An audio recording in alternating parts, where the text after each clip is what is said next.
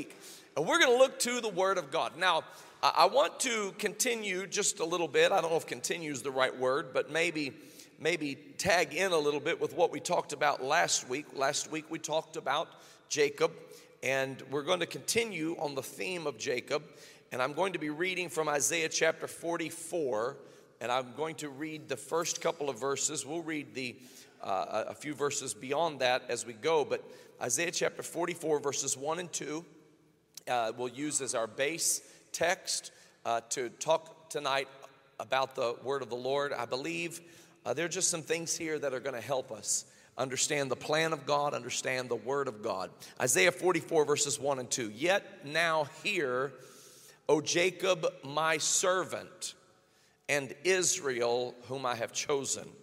Verse 2 Thus saith the Lord that made thee and formed thee from the womb, which will help thee. Fear not, O Jacob, my servant, and thou Jeshurun, whom I have chosen. And I want to I want to talk to you about Jacob, Israel, and Jeshurun or Yeshurun uh, tonight. Jacob, Israel, and Jeshurun.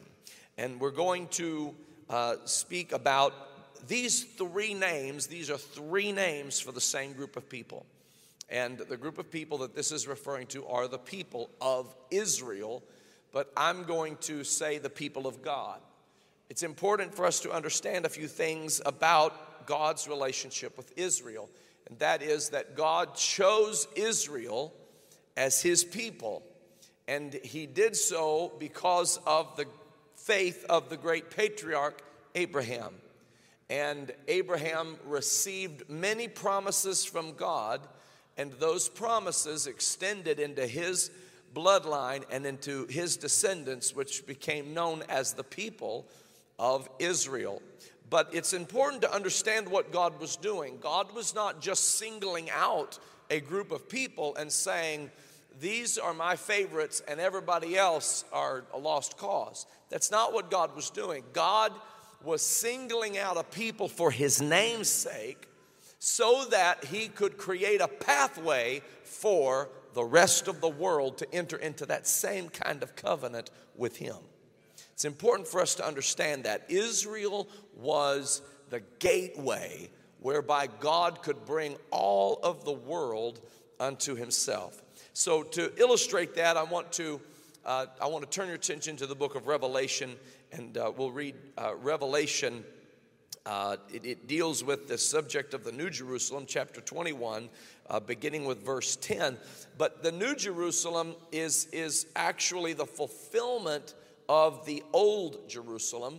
And the Old Jerusalem had uh, in it the gates of the city, and the gates of that city were to include the tribes of Israel. And Revelation 21, verses 10 through 12, John the beloved became John the Revelator, and John the Revelator is witnessing the new Jerusalem coming down from heaven. And when he sees this new Jerusalem, he describes uh, what he sees, and this is part of that description. Verse 10 of Revelation 21 And he carried me away in the Spirit to a great and high mountain and showed me that great city, the holy Jerusalem descending out of heaven from God. Now, this is not the old Jerusalem, this is the new Jerusalem, as John would call it, the holy Jerusalem. And what, what is being depicted here is that there was an old Jerusalem, yes, but it was a type and a shadow. It was a glimpse into what God was going to do holistically in the future. What he was going to do holistically in the future was to create a new Jerusalem or a holy Jerusalem. And that word Jerusalem means the city of peace. It is, it is the city of peace. So there is this, this idea that God put inside of his people that there is a city that is able to be lived in, it's able to be achieved, it's able to be attained unto, where the people in that city are glad, they are good, and the city is a city of peace and honor and love and life everlasting. And to a, to a depressed, distressed, persecuted and perplexed people.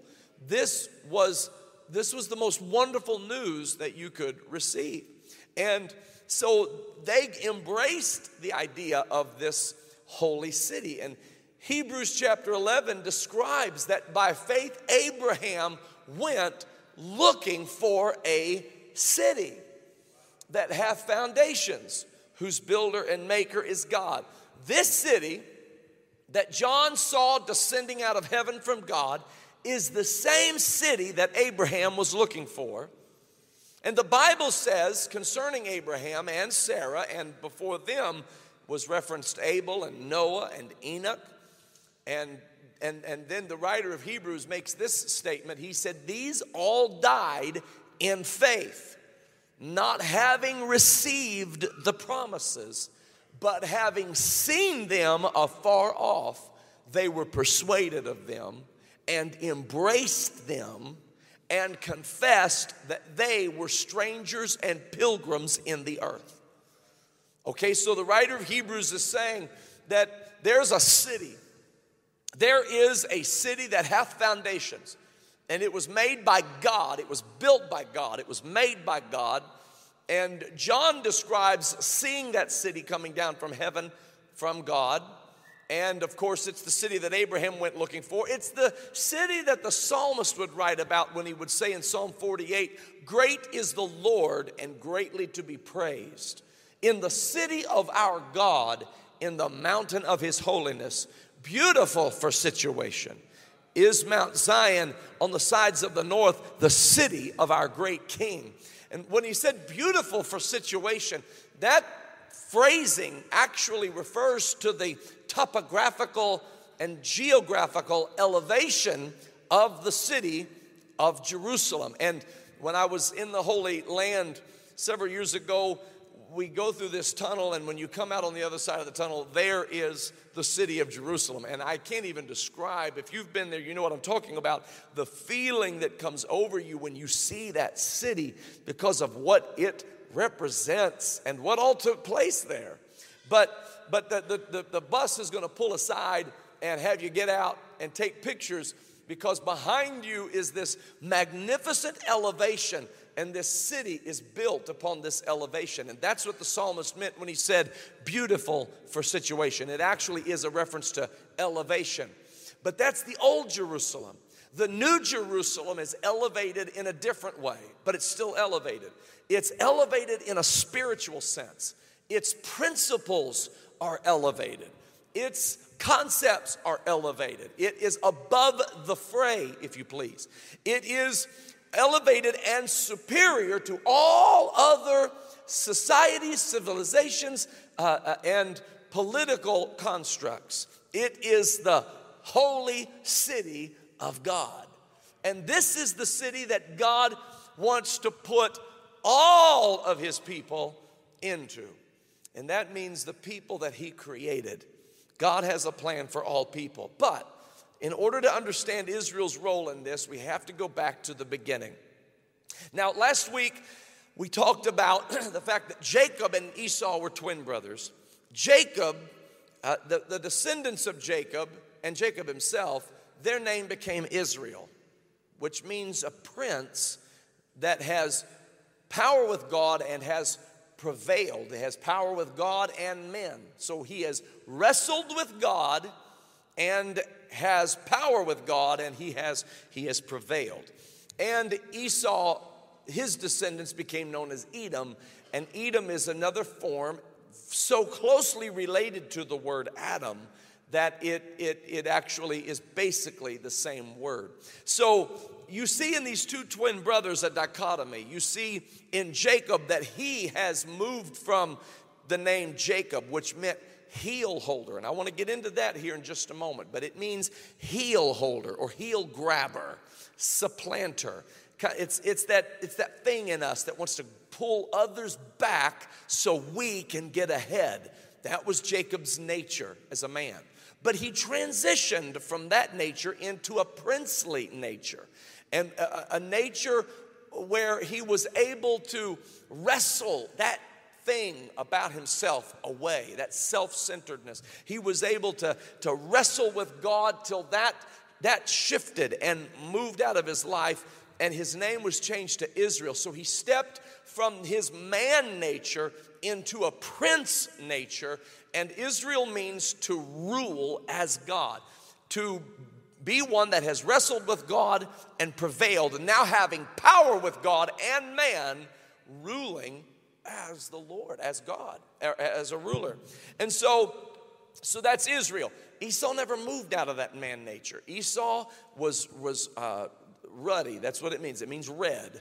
And he was he was that when he was born, and he was that all through his life. Esau never transitioned into a higher calling. He never moved into the deeper depths of God's purpose for his life. So he just simply became Edom or Adam.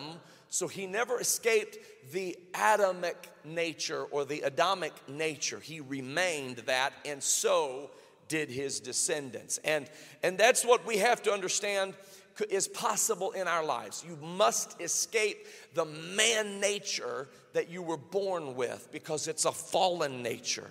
It's the part of you that you, you don't want to, to represent you. You don't want to be that heel grabber, that person that's always looking after their own interests and willing to push others aside so you can attain unto your selfish interests. You don't want to be that person.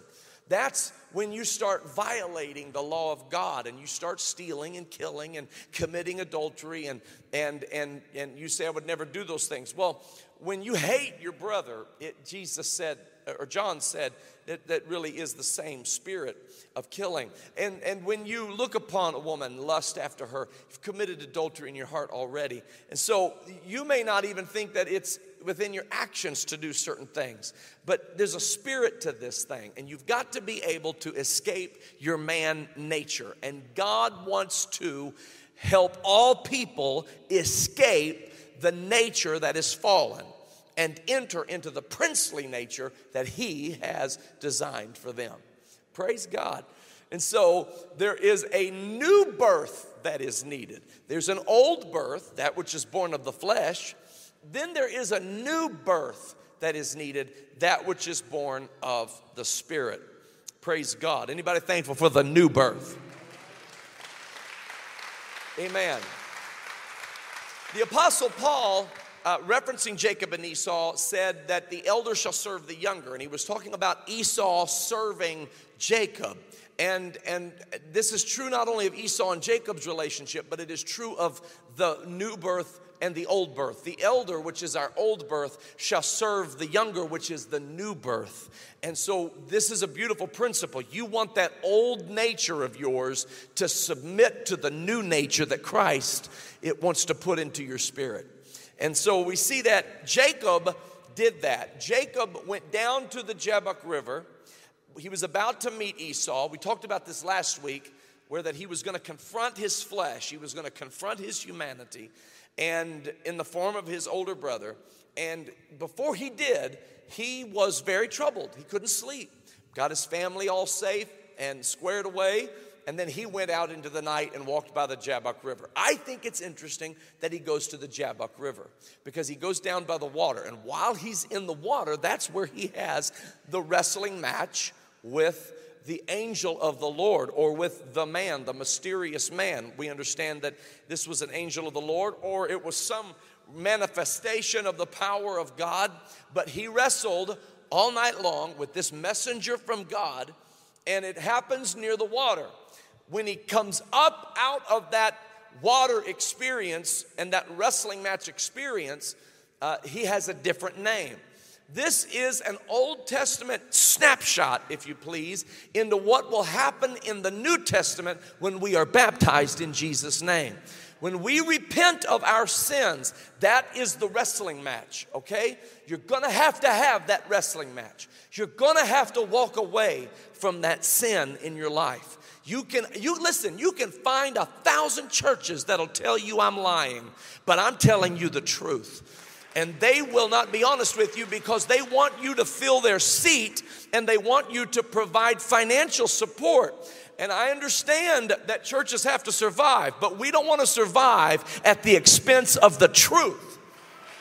God will sustain us if we'll preach the truth. You can find a lot of people that'll tell you you're just fine in your sin.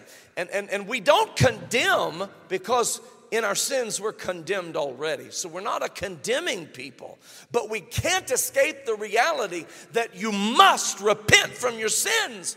Jacob, you've got to wrestle with God. You can't live in that old nature and think that everything is okay. It's not okay. So Jacob has this wrestling match. That's the wrestling match you're going to have in repentance. Jacob Jacob gets thrown down by the Jabbok River. That's what happens when you're baptized in Jesus' name. He came up out of that experience with a new name, and so will you. You will have departed from that heel grabbing nature and stepped into a princely nature, one who has power with God and men, one who is prevailing, one who now rules and as God. Not that you become God in the sense that Lucifer wanted to be like God, but, it, but, but ruling with his authority and the dominion that he has bestowed upon you. Praise the Lord. And so, uh, this is a beautiful thing about this experience that Jacob had. I want to pause for just a moment and say that uh, this Jacob into Israel dynamic is, is so important. Uh, and, and, and even Jesus had to typify it. Because when, when God brings his, his covenant to Abraham and says, I'm going to bless your seed and your, your children, your children's children, and, and forevermore, all those that come after you, uh, he's explaining to him that I'm going to do this, and out of you shall all the nations of the earth be blessed. Out of you, all the families of the earth are going to be blessed. God was telling Abraham from the very beginning, I'm going to bless you, but, but I'm going to bless you because I'm going to bless everybody. And I can't bless everybody until somebody opens up the pathway to being blessed. So let's, let's really quick go back to the beginning, okay? God and Adam are walking in the garden, they're cool with each other. They have communion. God loves Adam, Adam loves God. There's a good relationship. All is well, all is peace, all is perfect. The serpent enters into the picture. He tempts Eve. Eve says to the serpent, we, we can't eat of the tree and we can't touch the tree. God said we can't eat of it. God said we can't touch it. That wasn't true. They couldn't eat of it. God did say that. But God never said they couldn't touch it. And when she said something that when she said that God said something that God didn't say, she was no longer operating on the authority of the word. But when you operate on the authority of the word, there is no enemy that can come against you that can bring you down when you stand firmly upon the word of God. And she looked at the enemy and gave him something that was false concerning the word of God. The temptation came, she was deceived. Adam with her, her husband disobeyed ate the fruit, they have sinned. Then God comes back down into the garden as at other times, and man is hiding himself. God says, Where are you, Adam? Adam comes sheepishly around the corner. God said, Why are you hiding? He said, Because I heard your voice and I was afraid. Now, folks, that is the first time we encounter fear in the Bible. And why would he be afraid when he heard the voice of God? God is God and God never changes. So he hears the voice of God and is afraid, not because God has changed, but because Adam has changed. How did Adam change? Sin. Sin changed Adam, and sin will change you. And you will mishear the voice of God, and you will think it's his voice, and, it, and it's not his voice when your flesh is trying to perceive it. And you will, you will hear his voice, but it'll come through a, a filter. So, a preacher, for instance, can get up and preach to you that there's a way, walk you in it. It's a way that leads to life everlasting, it's a narrow way. There is a broad way that leads to destruction. Don't walk in that way. And when you hear that message from God, it can sound like something that makes you afraid. Whereas before sin, it would make you very grateful to hear a word from God like that. But Adam heard the voice of God and Adam was afraid. And so God begins the process of, of instituting his plan for redemption. And, and from that point, that point on, man could not understand the voice of God in his flesh.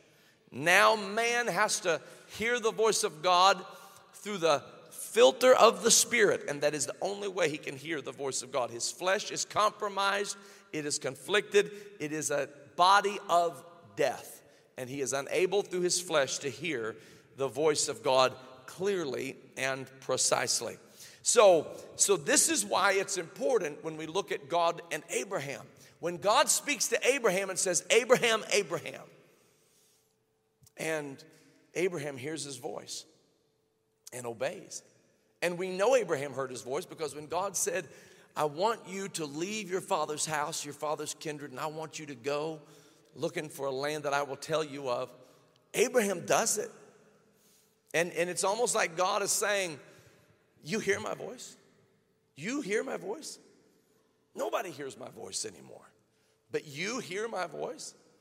And Abraham hears his voice, and God, like almost, it's almost like God gets giddy with excitement as to Abraham hearing his voice. And he says to Abraham, I, am going to bless you. I, I, will, I will bless you. I will bless those who bless you. I will curse those who curse you. I, I will bless, I will bless every place you set your foot, I will give it to you. I, I will, I will I will multiply your seed as the stars in the heavens and as the sands of the sea. What God is doing, God is saying, Abraham, because you trust me, because you believe me, because you obey me, I am going to open unto you my reconciliation for the whole world. And through you, I'm going to bring all of the families of the earth, I'm going to filter them through you. This is why God blessed Israel. Yes, He loved them. Yes, He called them. Yes, He chose them. But the purpose for it was not because He is a respecter of persons, but because He was going to reconcile the world unto Himself. And so the, the people of God became Abraham and his descendants through Isaac, the promised son. And that bloodline was going to bring the Messiah, the Christ, God manifest in human flesh, who would be the doorway whereby all humanity that God created could enter into the glory of the Lord.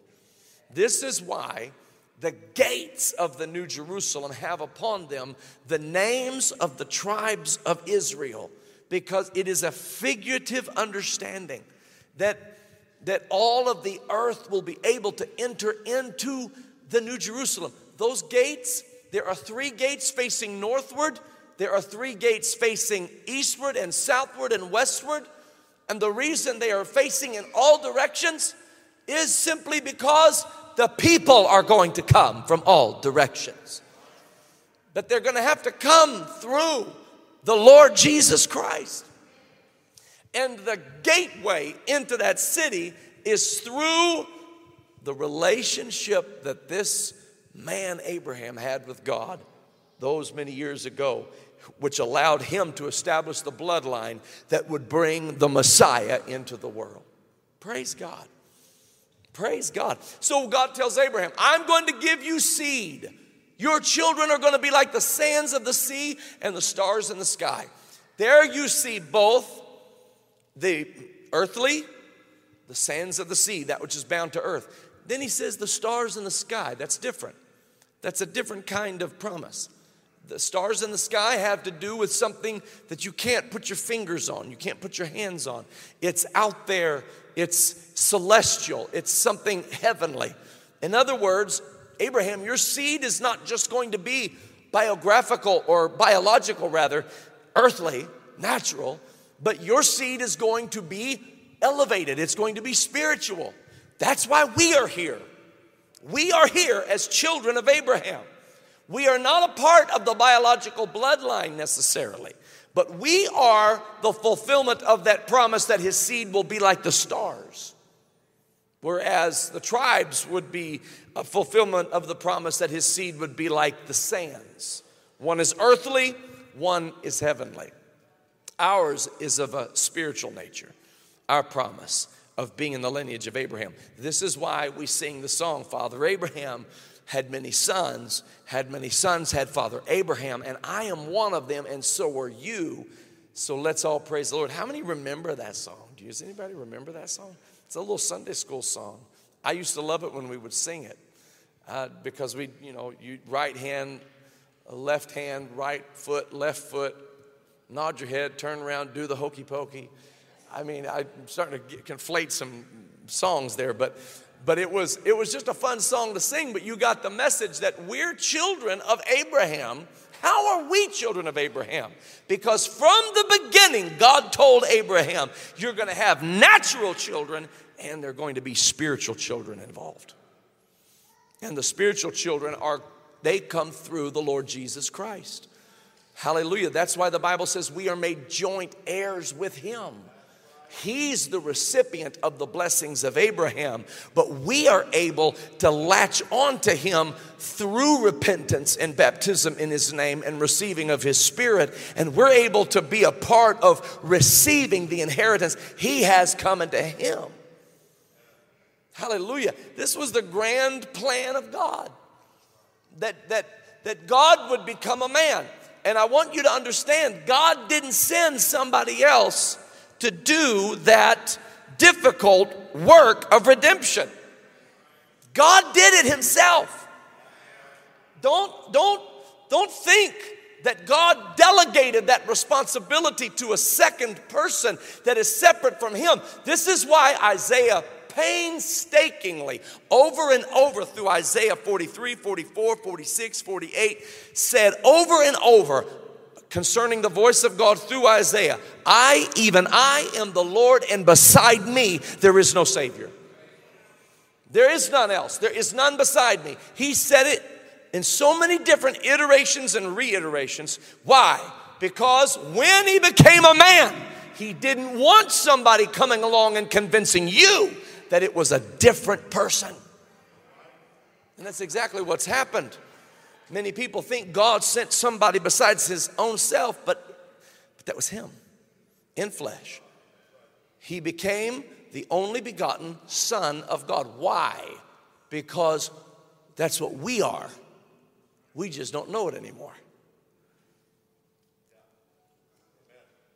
Do you know that the Bible says Adam was the son of God? Follow the lineage back in the book of Genesis. And, all of these different sons whose father was this, and he begat so and so, and he begat so and so. He who was the son of him, and he who was the son of him, and he who was the son of him, until finally it gets to Adam, and it says Adam was the son of God.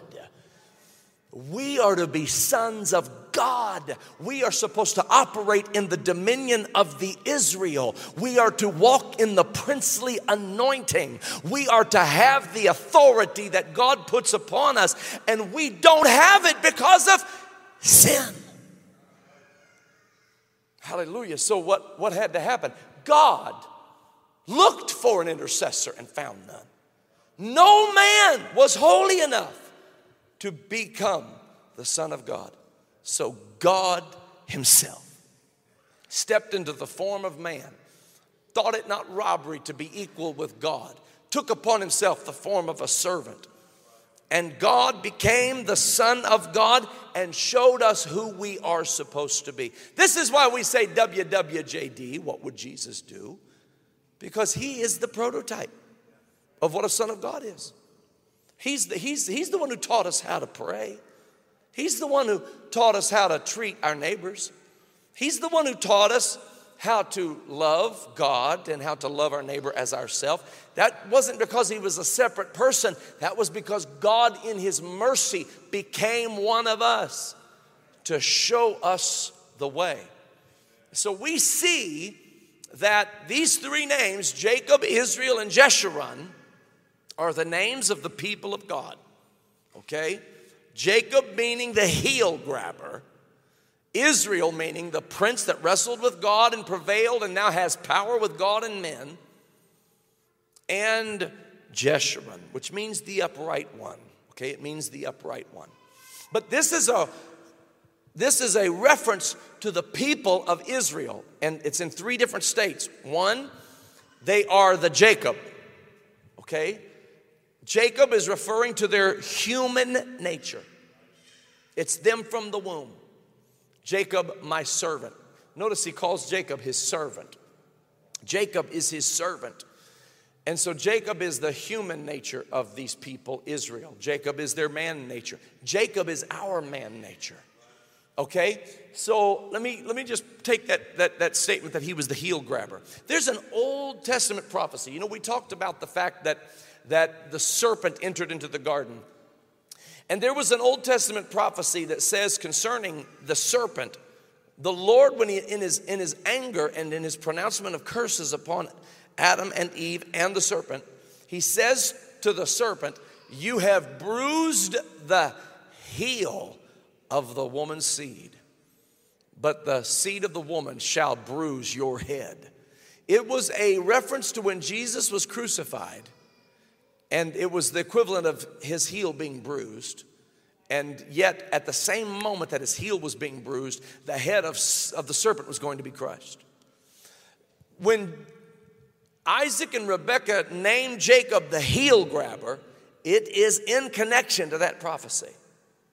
Jacob represents the moment that the Jews would crucify and call for the crucifixion of Jesus. So when Peter is standing there on the day of Pentecost looking at the Jewish people, saying to them, You have taken him, and by wicked hands you have crucified him and you have slain him.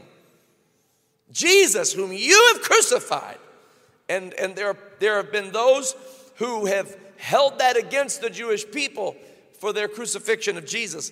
Let me explain to you every one of us in our human nature have crucified the Son of God afresh. It was the human nature of the people of Israel that crucified Jesus, and it was the human nature of you and I that crucified the Son of God afresh. And when Jacob was called the heel grabber, it's in connection to the fact that it will be to the detriment in the immediate detriment of the seed of the woman. This heel will be bruised. Jacob, being the heel grabber, illustrates man's role in that bruising of the heel. But in that same moment, the head of the serpent is going to be crushed. And that's exactly what happened at Calvary's cross. In the moment that his blood was shed, the veil in the temple was rent in twain the deception of the serpent was broken forever. We are no longer deceived by that subtle beast of the field. Hallelujah. We have victory now in the name of Jesus. We have overcoming power in the blood of Jesus. We can move from Jacob to Israel. We can move from man nature to princely nature. That's so vitally important to move from man nature into princely nature. Uh, how many know that the number seven is the number of God or the number of perfection, the number of completion? It's the number of completion. It, in the scriptures, it, it, it, we call it the perfect number. And I, I, I wish I could get more into it. There's several different ways to describe that but it, it, it's typified in one way on the seventh day of creation the fact that that was a day of rest that day of rest was a day of total peace it was a day of complete perfection, that seventh day of rest. And, and, it was, and it was typifying this beautiful plan that God has for man, this reconciliation that God has for man, this city of peace that God has for man, this wholeness that God has for man. But that's on the seventh day. On the sixth day, man was created, which is why we say that the number six is the number of man. Okay? But man wasn't the only thing created on that sixth day. You know what else was created? The beasts of the field. Man, in his raw human nature, has a beastly element to him.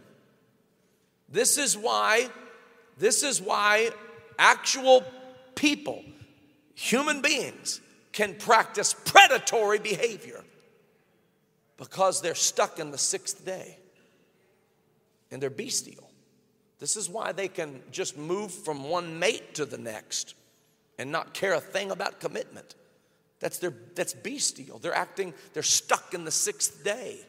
They're stuck in that man nature, that human nature. This is why, this is why they can be cold-hearted, why they can, why they can uh, appeal to their basest, most carnal elements. Carnal, C-A-R-N.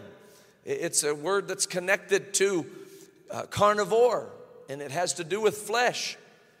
It carnival, a very fleshly, a very fleshly and worldly and carnal uh, uh, festival in, in uh, Latin America. It is, a, it is a reference to man's nature.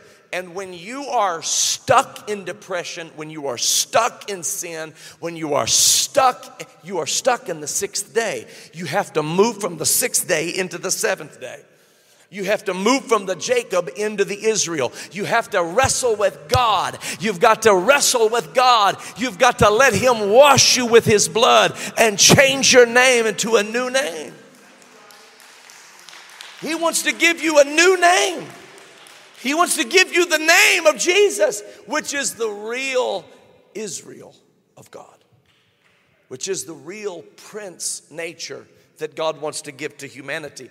The Israel that we know of, they were the example that he used to show what can happen when people are in covenant with the Lord.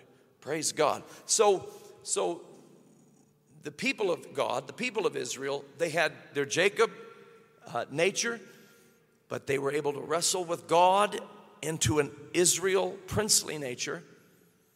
And we're going to get to the Jeshurun here in a minute, but even Jesus had to go through that process. Jesus, as a man, was living the life of the Jacobs before and after and presently with him. And we are all Jacob. And Jesus was living the life of Jacob when he was a man. Now, he didn't live it in the sense that he was a heel holder or that he was, had any sin. He was innocent. But he took upon himself the form of a man and he was tempted in all points as we are tempted. So he subjected himself to the same limitations of Jacob and overcame what the Jacobs of our world have a hard time overcoming and, and can't overcome by themselves. And so we see the wrestling with God happen in the Garden of Gethsemane. In the Garden of Gethsemane, Jacob wrestles, or Jesus wrestles. And, and, and it's this wrestling with God that produces this princely nature in him. He, he wrestles to the point that he finally says, Not my will, but thy will be done. This was him doing this on behalf of every man. Do you know the Bible says he tasted death for every man? He was numbered with the transgressors. He who knew no sin was tempted in all points as we are tempted, and yet without sin. And he who knew no sin was made to be sin for us. Praise God. And so, so, so Jesus understands the plight of the Jacob generation. This is why when he walks out of the Garden of Gethsemane, and he sees Peter, James, and John. And the name James is actually Jacob. So the, it's the, the, in the Old Testament it would read Jacob, in the New Testament it would read James, but it's the same name. And so he, he sees Peter and Jacob and John, or Peter, James, and John. And, and when he sees them, he says uh, to them, he said, uh, they were asleep. And he had asked them to stay awake for an hour, but they were asleep. And he said to them, Could you not wait with me for one hour? And then he made this statement. He said, The spirit indeed is willing, but the flesh is weak. And I've always looked at that as though the Lord was rebuking them to say, The spirit is willing, but your flesh is. Your, your flesh is too carnal, your flesh is too weak, your flesh is too uh, distracted. And I don't think that's what he was saying. I really don't. I believe that he was simply acknowledging that it was their heart's desire to stay awake but that their physical body was not able to do so. I really believe that. And I believe he knew that because he had experienced that himself as having become a man himself. So when he looked at them, he, he didn't say your flesh is too strong, your carnality is raging. You guys are a bunch of carnal, no good, good for nothing, dirty, rotten. That's not what he said. He said, I know your heart, you're willing, your spirit is willing, but the flesh is weak. You, you came up here to pray with me. You came up here to wait with me for one hour. But I understand because I have a body too. And that's why he became a man, so that he could experience what we experience in this human body. My goodness, imagine with me for just a moment what life would be like without the fear of death. Imagine with me for one moment what life would be like if there was no such thing as death. How many people would be sitting here with us? Healthy, in their prime, never aging. My grandfather, a great patriarch of this beautiful truth, would have been 103 years old had he lived. Just yesterday was his 103rd birthday. And if there was no death in this world, he'd be here with us worshiping God, healthy and strong. You say, Well, I don't even know what you're talking about. I do. We're talking about the resurrection. We're talking about a world that, that the Lord wants to institute, a world where He delivers us from death and gives us life everlasting. So imagine a world where the body doesn't get so weak that it can't stay awake.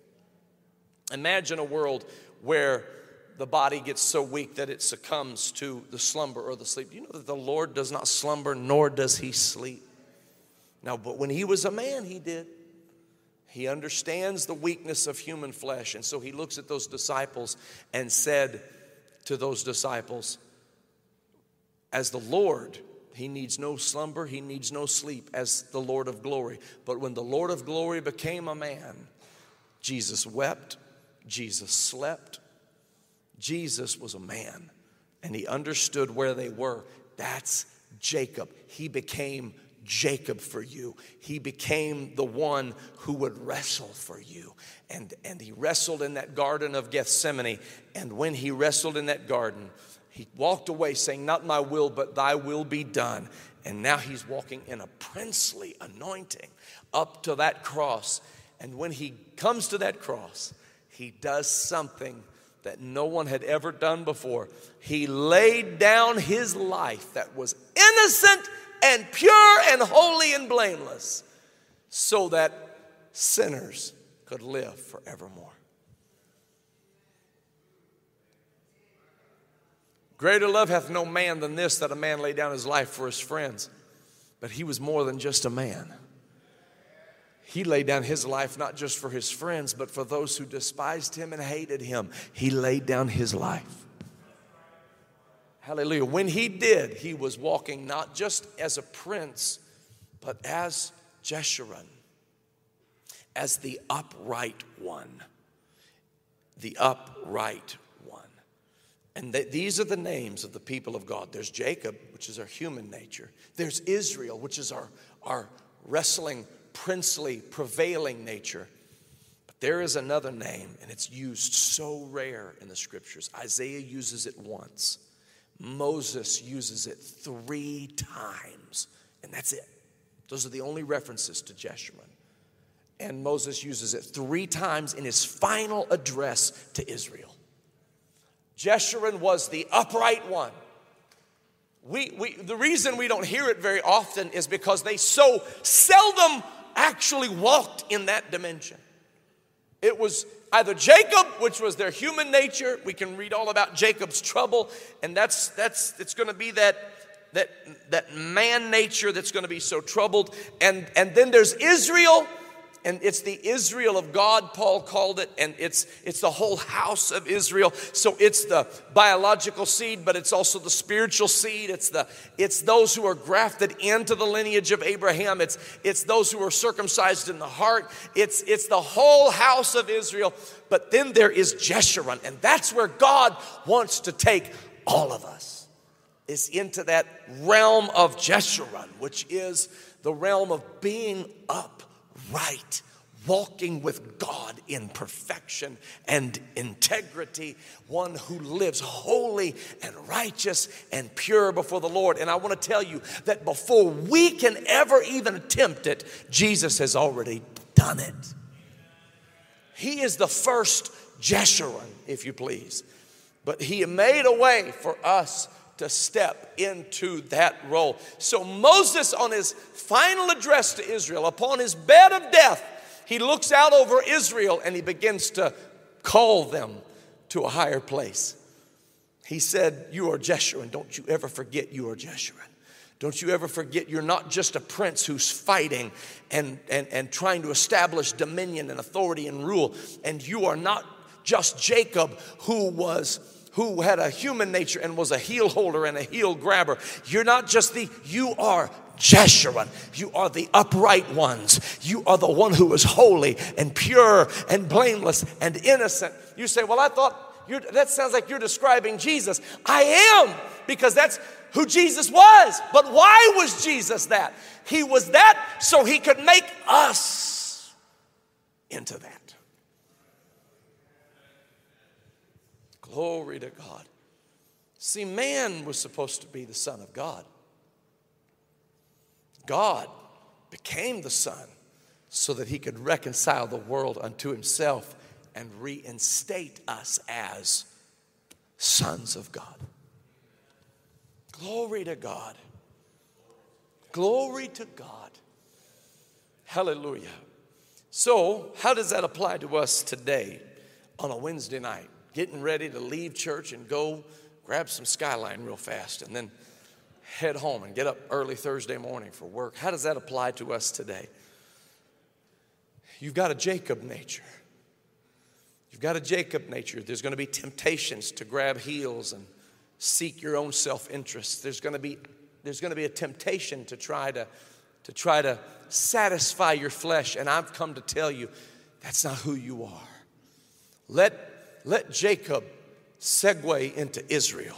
Step into that princely anointing that anointing that rules with God, that anointing that has dominion over your flesh, that, that authority, that princely anointing that has some self control, that, that princely anointing that, that has a temperance about yourself, that, that let God give to you what He had when He walked this earth as Jesus Christ.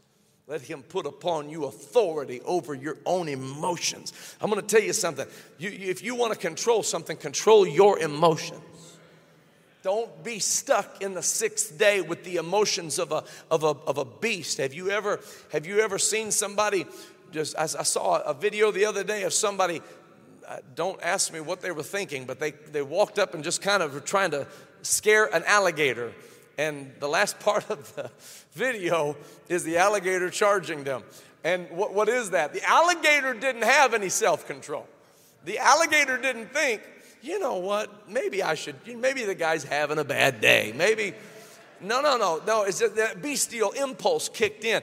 Don't be stuck in the sixth day with the beasts of the field, acting like a beast, giving into anger, giving into lust, giving into craven appetites of your human flesh. Get out of the sixth day, step into the seventh day, walk away from the Jacob nature and into the princely anointing of Israel and live in the princely anointing of Israel until God makes you upright. Oh, hallelujah. Upright. What a word. Upright. Hallelujah. Square your shoulders. Hallelujah. Praise God. Take a big, deep breath of fresh air. Breathe in and breathe out. Open up your eyes. See all things crystal clear. Walk in the holy anointing of the Holy Spirit. Let God give you victory over every devil that comes your way. Trample the lion and the adder. He'll give you victory over the young lions. He'll give you victory over every enemy that steps into your pathway. Praise God. You say, that doesn't sound like me. It will when you, it will when you practice these principles of wrestling with God in repentance. Wrestle with God in repentance. Whoo, hallelujah. Glory to God. My, my, my, my, my. I, I'm coming to a close. But I want you to hear me now. You need to hate sin. You, you will hate sin, okay? I want you to know that you will hate sin, and you have to hate sin. Otherwise, you'll let sin into your life, and sin will destroy you and take you to hell. So you have to hate sin, okay? And if you don't hate sin now, rest assured you will hate sin one day. You will either hate sin because the teaching of the word and the preaching of the word will prick your heart and make you want to come to the altar and you will give it all up to God and say, God, I don't want sin in my life. I want righteousness to replace sin. Or you will hate sin because you will not believe me or believe the word. And instead, you will choose the way of the transgressor. And the way of the transgressor is hard. And it is so hard of a way, and it is so difficult a path, and it is so broken a human experience that when it gets done, ravaging you, you will hate it. You will hate it. You will hate it with everything you have in you. My prayer is that you won't hate everything by the time it gets done, to where you're so guarded you won't even let God in. I pray in Jesus' name that you will make up your mind tonight. I'm going to wrestle with God in repentance. Lord, I'm struggling with my flesh. Lord, I'm struggling with my anger. I'm struggling with the lusts of my flesh. I'm struggling with the pride of this life. Help me, God, to overcome this sin and wrestle with Him. Let Him throw you around. Listen, God will send something your way to confront you in the wrong path. And, and, and, Jacob could have just as easily run away from that experience and said, Man, the devil really fought me hard. It wasn't the devil, it was God. God was confronting him, God was wrestling with him. And God will send something to wrestle with you until you reach the breaking of the day and say, I'm not letting go until something changes in my life. I want a life change. I am not supposed to be Jacob alone. I, I, I may have started out as Jacob, but I am Jeshurun. I am upright. I am to be holy and pure. Man of God, be upright in your home, for your wife, for your children. Be upright at the workplace. Be upright among the people who you regularly interact with. Be upright in heart, in activity in decisions that you make. Be upright when nobody's looking. Be upright and have integrity in your thoughts, in the way you treat people. Hallelujah. Hallelujah. I don't think I can do that. Yes, you can because Jesus already did. And He did it for you. And if you'll trust in Him and hold on to Him, He'll bring you along the way that He's already walked on your behalf. How many believe it tonight? Could you lift your hands unto the Lord if you believe it? Come on, lift your hands unto the Lord and your voice unto God. Come on, in the name of Jesus. Come on, lift up your hands unto the Lord and your voice unto the Lord. God, help me. Anybody that knows what it's like to wrestle, anybody that knows what it's like to be confronted in your life. Hallelujah, hallelujah, hallelujah. Come on, lift up a praise unto God right now. Lift up a praise unto God. Come on, that's it. Lift up a praise unto God. Hallelujah. Oh, bless his name, bless his name, bless his name, bless his name. Bless his name, bless his name, bless his name, bless his name, bless his name. Isaiah 44 and verse number 3 I will pour water upon him that is thirsty. This is the rest of the passage. And floods upon the dry ground. I will pour my spirit upon thy seed and my blessing upon thine offspring. They shall spring up as among the grass, as willows by the water courses. One shall say, I am the Lord's, and another shall call himself by the name of Jacob. And another shall subscribe with his hand unto the Lord, and surname himself by the name of Israel. Thus saith the Lord, the King of Israel, and his Redeemer, the Lord of hosts I am the first, and I am the last, and beside me there is no God. He's letting us know. Some of you are in the Jacob position, some of you are in the Israel position. Some of you may have even walked at times or even now in the position of Jeshurun, upright. I'm convinced that there's a little bit of a fluctuation that happens because we're dealing with this human body. There are times where we have walked as Jeshurun. And there are times where we have reacted like Jacob. And God wants to settle our soul and bring us into that seventh day where we can enter into His rest. Oh, hallelujah. I wonder if we could stand to our feet all across this house and just take a moment and say, God, I want this. I want to live in that holy city. I want to live in that holy city and I want to walk in that princely anointing and I want to be upright. Do you know why Moses? Do you know why Moses said it three times? Three times he talked them talked to them about Jeshurun. Jeshurun. He said, You are Jeshurun. At one point, he said, You've waxed fat. He, he, called, he called them obese, is what he called them. He said, you've, you've become spoiled. You've become like spoiled brats. God has so abundantly blessed you, but that's not who you are. You're Jeshurun. He said it three times. You want to know why? And this was the last thing he ever said to them. He, he's off the scene after he says these things to him, to them. You know why? Because he is the one who stood before the burning bush and heard the thoughts of God toward Israel. And he knew that God wanted to bring all of Israel before that burning bush, but they would not. They sent him up. He had to be the mediator between God and Israel. And thus we received the law of Moses.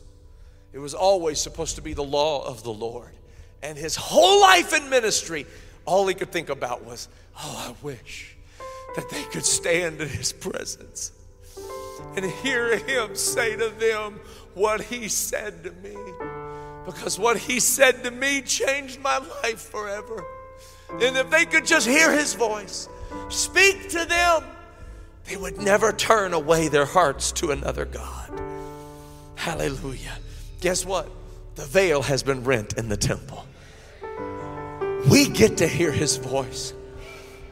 Don't become the Jeshurun that is waxed fat and obese and spoiled and so overladen with blessings that you've forgotten where God brought you from. But be that one who lives every day thankful unto God for the good blessings of the Lord. Daily he loadeth us with benefits. Come on, let's lift up a praise unto God for just a minute or two here. Come on, uh, let's praise him right now. I want somebody that wants to walk uprightly before the Lord. I'm opening up these altars as we do. I want you to feel free to come right now in the name of Jesus. Our ushers are bringing the offering plates. If you want to give to Ready now, you're more than welcome. God bless you in the name of Jesus. I wonder if there's somebody here who wants to walk in that princely anointing. Come on, lift up your hands unto God right now and say, God, I want to walk. I want to walk upright before you. I want to walk upright before you. I want to walk upright before you. I want to live holy before you. I want to live holy before you.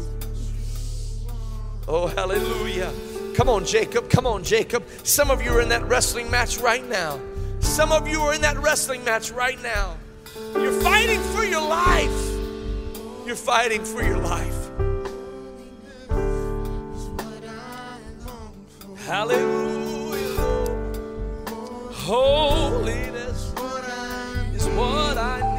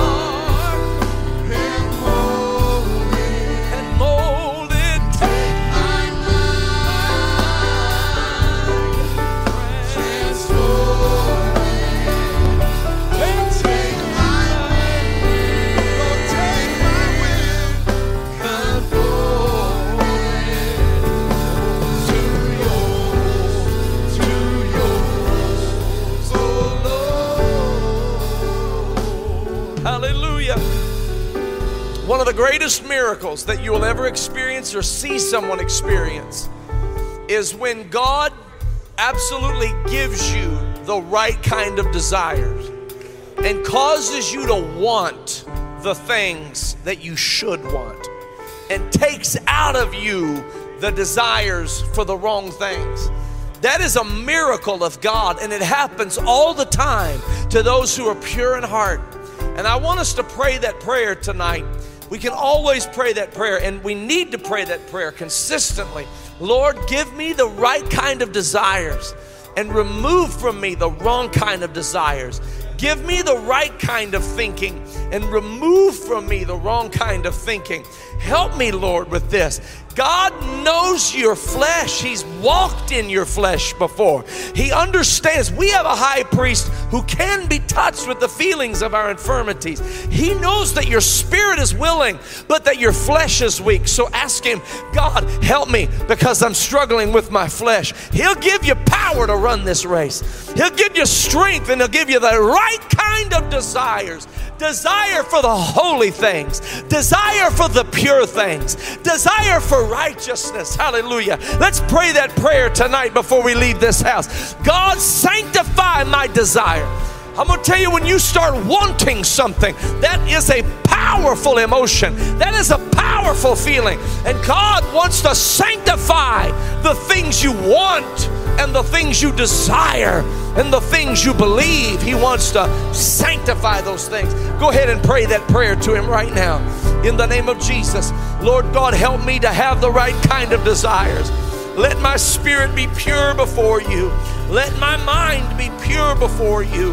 Let my heart God, crave the good things of God. Let me hunger and thirst after righteousness so that I can be filled. Oh God, filled with the righteousness of God, filled with the peace of God, filled with peace in my mind. Oh, yes, God wants to give you peace in your mind right now. God wants to give you peace in your heart tonight. Oh, yes, He does. Oh, yes, He does. Oh, that's not out of reach to you. You can walk out of here with peace in your soul. Hallelujah. You may think that's just for other people. I rebuke that thought. It's for you. It's for you. You are his Jeshurun. You are his the apple of his eye. You are his princely people. Take my heart.